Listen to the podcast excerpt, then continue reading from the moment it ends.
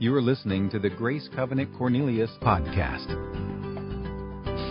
Well, there's a story of an older woman who had never flown before, never been on an airplane.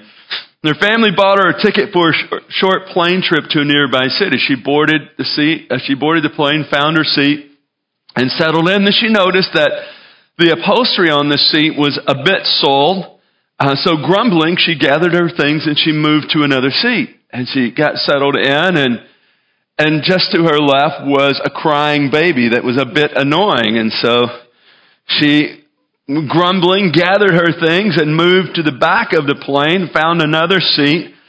But in the back of the plane, it was too hot. The sun was coming in, beaming through the window, and the woman was about to change seats for the third time when the flight attendants announced that the passengers should, like, fasten their seatbelts in preparation for the landing. And the lady was, was shocked that the trip was actually so brief. She said, well, if, if I'd known the trip was so short, I wouldn't have spent so much time grumbling. You know, life is short, right? What we don't want to do is we don't want to go through life like grumbling and complaining. You know, Philippians 2.14 says this, do everything without grumbling. Maybe turn to your neighbor and say, hey, do everything without grumbling. Yeah, remember getting ready this morning? Remember that car trip in this morning? Do everything without grumbling. So rather than grumbling, we want to be those who live grateful. Who live grateful. And when you get up in the morning, you have like one of two choices, right? You can say, good morning, Lord, and you can, or you can say, good Lord, it's morning. Right? How you start the morning often determines, it kind of sets the course for the pace of the day. If you start out grumbling, you'll be looking through the human glasses of grumbling all day. You won't you won't feel well. People will not be nice. The traffic will be too congested. People at work will not appreciate you. You won't earn enough money. And the list goes on and on if that's the way you start your day. Or, or you can look through God's glasses and be grateful. Because everything we have is a gift from Him. Amen? Gratitude turns whatever we have into enough. Right? It's not happy people who are grateful. It's grateful, grateful people who are happy. You know, if you look through human glasses, you'll live on Grumble Street. If you look through God's glasses, you'll live on Gratitude Avenue. And the perspective you choose, the perspective you choose to process life with will shape the life you experience. That is a huge statement. The perspective that you choose, and it's your choice, the perspective you choose to process life with is going to shape the life you'll experience. It'll determine whether you go through life complaining or you go through life grateful. Now, I think we would all agree this morning that we have been blessed by God in more ways than we can number.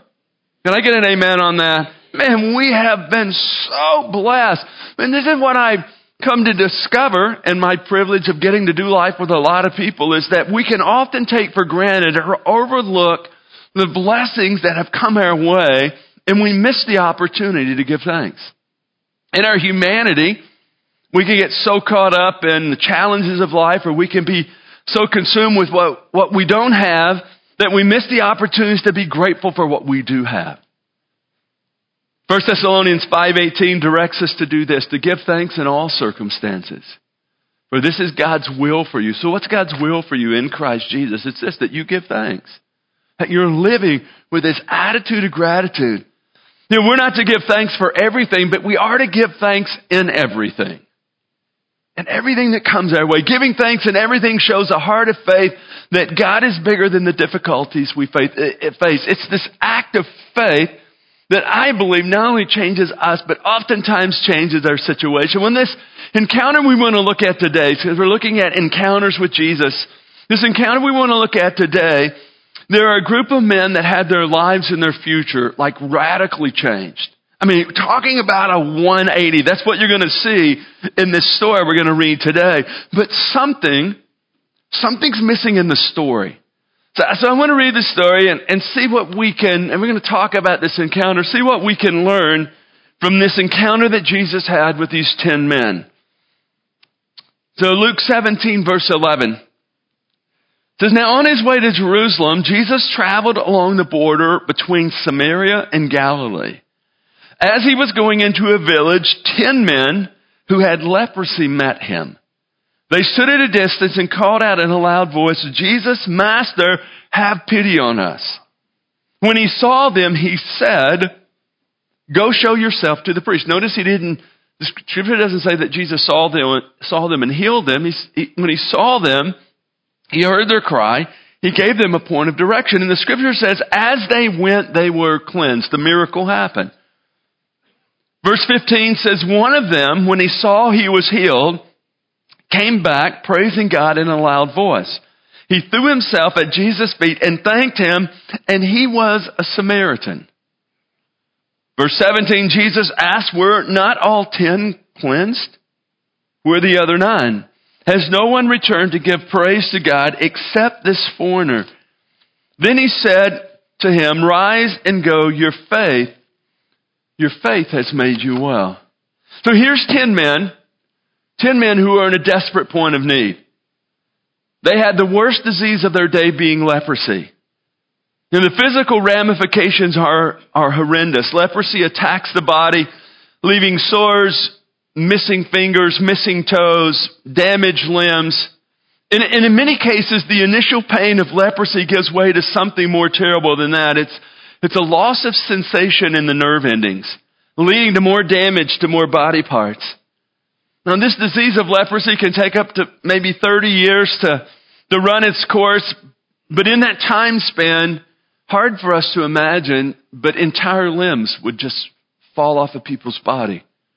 It's assuredly the most hideous disease of which in this time there was no cure. It's not like you could go to the doctor and get a cure for leprosy. It's not like you could run to the pharmacy and get some kind of medication that would resolve this issue. So these ten men had the worst disease of their day, but possibly worse than the physical pain was the emotional pain.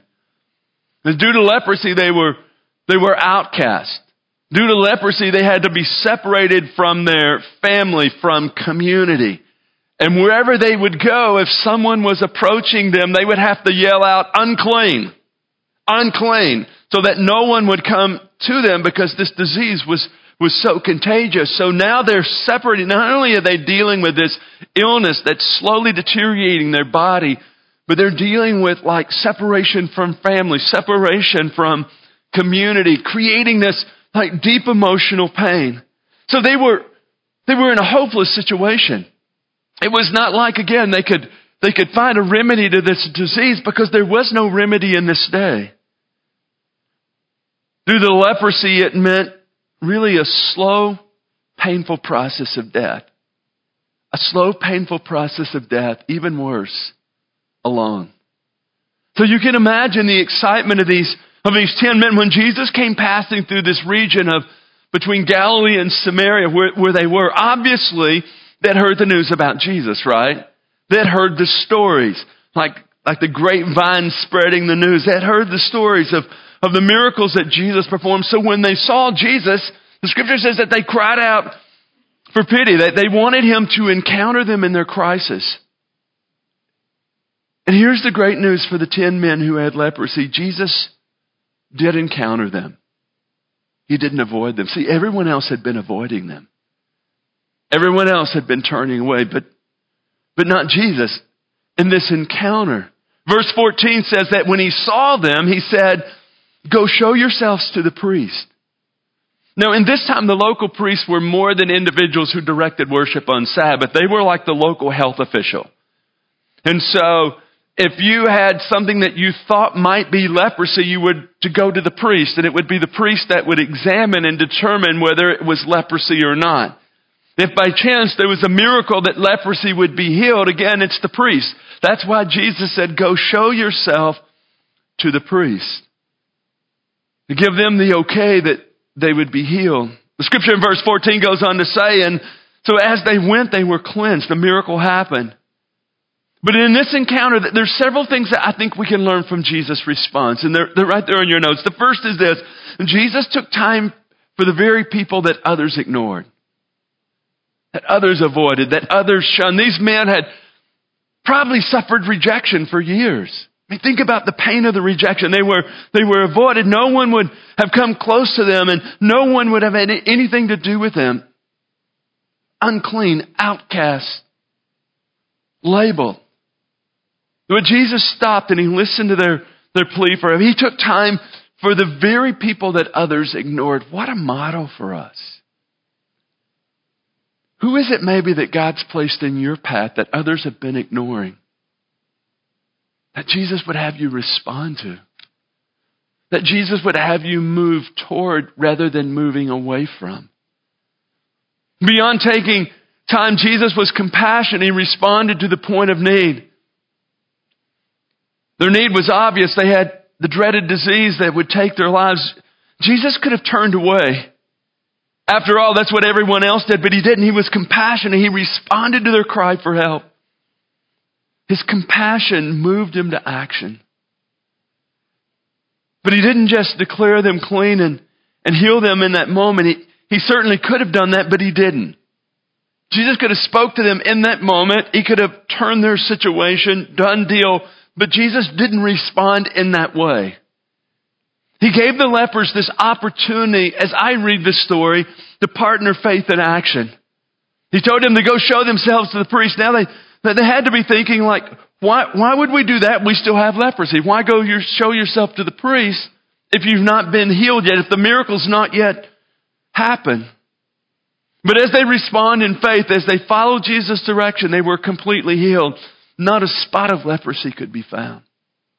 Faith in action. Jesus gave them a direction, they responded, and in that the miracle happened. And so it is for us today. Faith partnered with action opens the way for Jesus to work miraculously in our lives. And so in this story, we see that Jesus turned a hopeless situation for 10 men into a new lease on life. These men could now return to their family. I mean, think about that. Maybe it's been years since they've been embraced by their mate. Maybe it's been years since they were greeted by their children or held their grandchild. They could now return to their businesses or to their work. They could now embrace community. Because Jesus turned their situation around. Rather than facing the slow, painful process of death, they had hope. They had a future to look forward to. But what's interesting in this Jesus encounter story is the response of the ten men. And that's what I want to focus in on just for a moment. As a result of this encounter with Jesus, all ten lepers were healed. That's what the scripture tells us. Not half, not three quarters, but all. All ten men were healed, but only one. Only one returned to give thanks. So here's the question where were the other nine? Verse 17, Jesus asked that very question. He says, We're not all cleansed. Where the other nine? Was no one found to return and give praise to God except this foreigner? Now, the way that scripture stated, it would make us think possibly that the other nine were of Jewish descent. And there's only this one foreigner, the Samaritan, who returns to give thanks. Now, now I'm confident this morning that the other nine were excited because of their new lease on life. Wouldn't you think so? I mean, their life had just been drastically transformed. I'm confident that they were aware that they had experienced a miracle and that Jesus was the reason for the miracle. I'm confident that they were making plans for their future. But what they didn't do they didn't express gratitude. They didn't express appreciation to the one who had changed their situation and changed their lives. Like, how could they have had this life altering encounter and not return to give thanks? Maybe the same reason that oftentimes we don't give thanks. Oftentimes that we experience God showing up in our lives and we don't seize the opportunity to express gratitude. And this is what we can learn from this encounter this morning. Really simple. We want to be like the one, not the nine. Matter of fact, turn to your neighbor and say, hey, be like the one, not the nine. Be like the one, not the nine.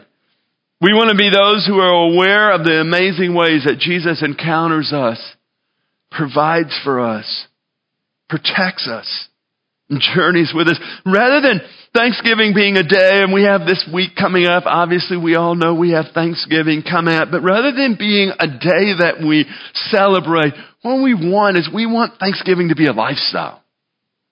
Right? It's like, this is what I know, folks. Every day Jesus is traveling with you. He's encountering you. He's showing up in your life on a consistent daily basis.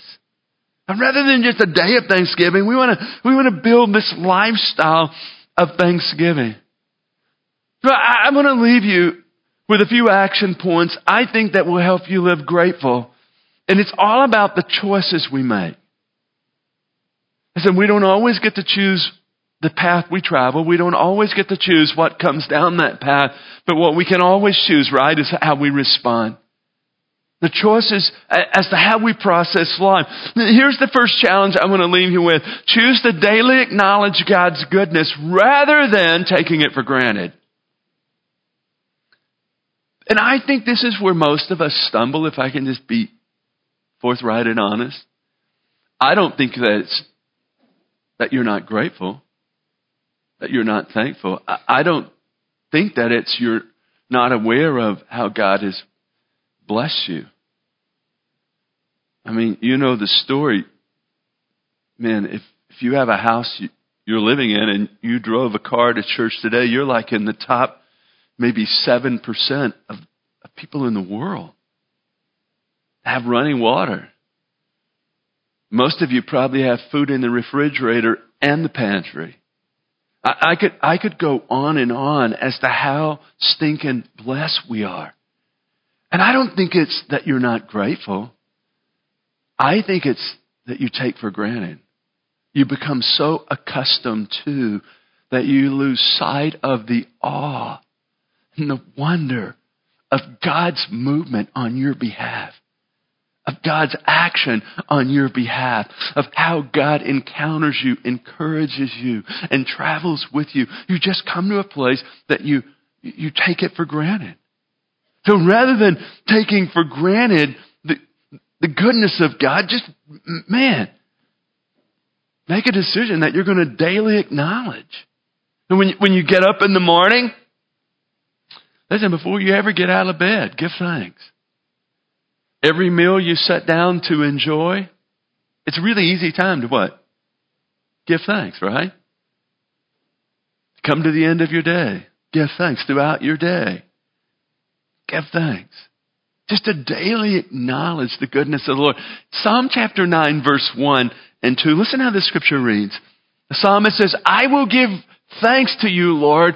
Notice with all my heart. I will tell of all of your wonderful deeds.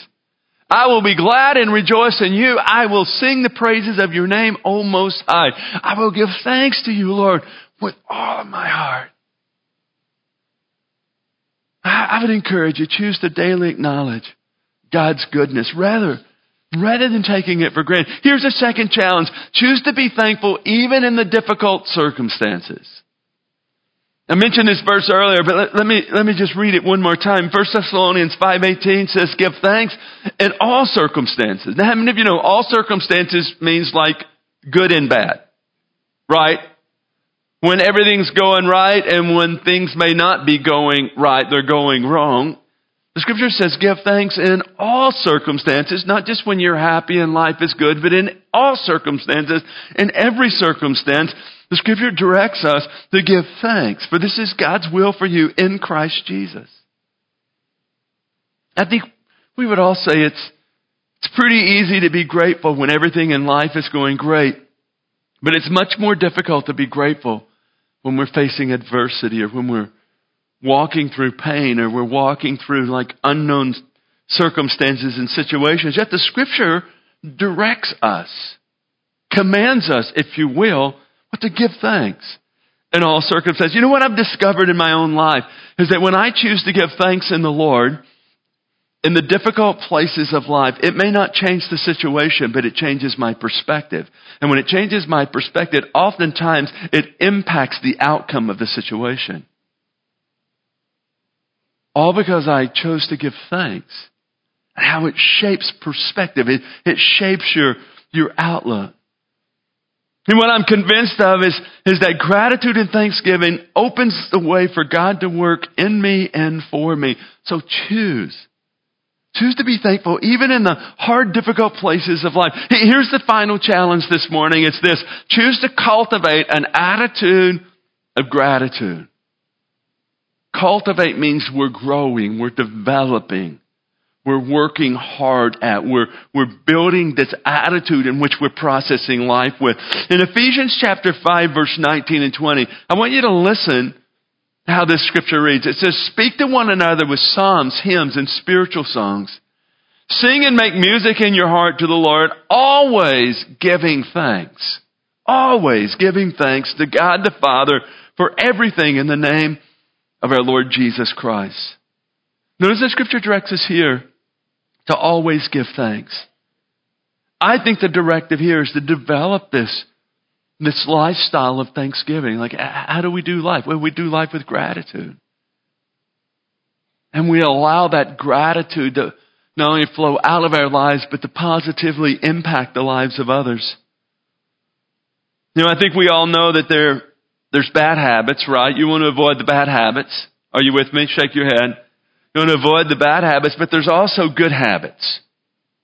When we want to be, we want to be developing good habits. And I think one of the great habits that you can develop is, is this attitude, this attitude of gratitude. As we go through life with its ups and downs, well, we want to simply be grateful. And what we don't want to do is be like the nine who were encountered, healed, and blessed by Jesus, but they didn't return to give thanks. So choose to daily, daily cultivate this attitude of gratitude. It was A.W. Tozer who said, gratitude is an offering precious in the sight of God, and it's one the poorest of us can make and not be poor, but richer for having made it. Isn't that a great statement?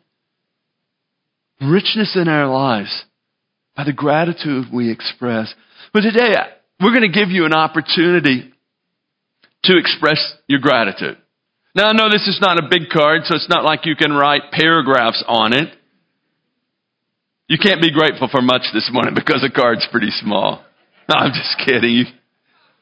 But would you take out this card and there's this question what are you thankful for?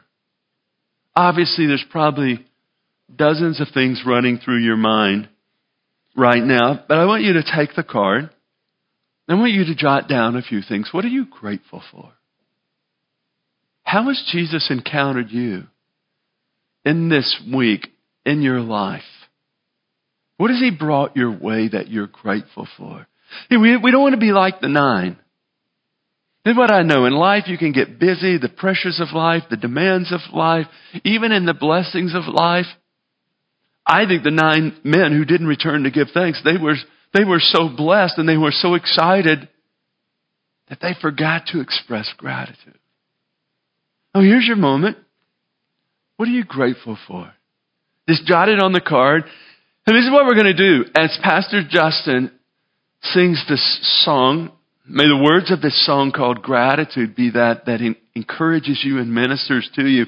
But during the song, we're going to ask that you would get up from your seat, that you would bring your card, what you're thankful for, and you would drop it in one of these baskets. For all of those seated in the balcony on the tables to the right and the left, there's a basket. So you don't have to come down. You can just go and drop your card in the basket on the table that's up in the balcony.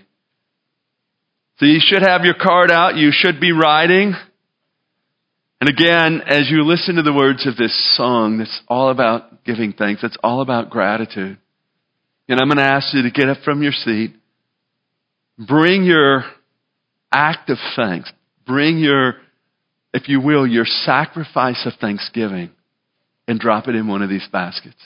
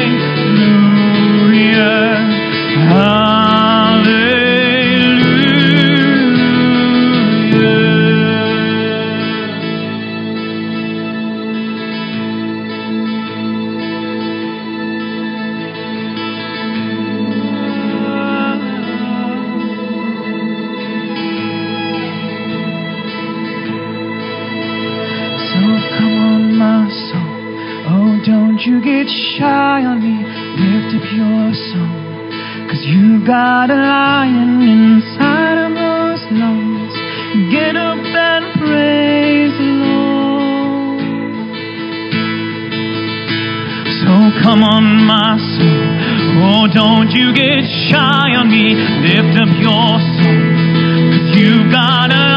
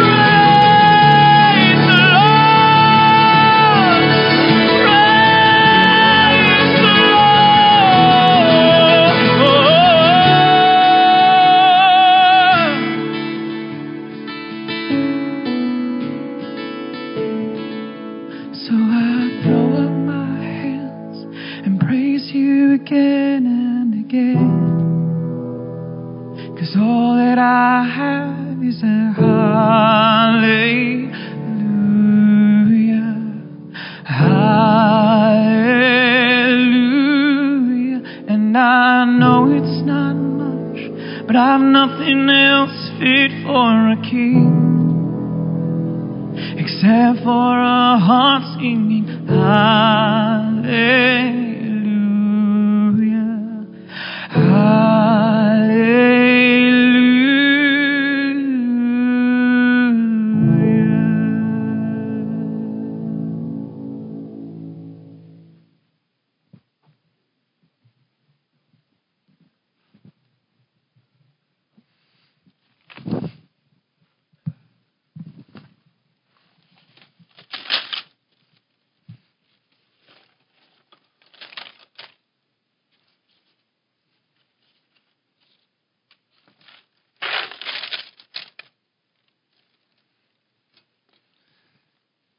Let me, uh, there's no names on these, so this is pretty safe. What are you thankful for? My husband, grandchildren, and children. More importantly, my faith in our Lord Jesus Christ. What are you thankful for? Having a healthy family, living in a country that provides freedom. What are you thankful for? Family and friends and church. Somebody wrote in tongues. what are you thankful for? Salvation, healing, the Holy Spirit, that God cares about me, the small and big things. He took watch over my family. He hears me and as I pray. Oh Lord, this morning, we offer up our thanks to you. Lord, what I know, Lord, not only in my own life, but Lord, for everyone here, we've been blessed beyond measure.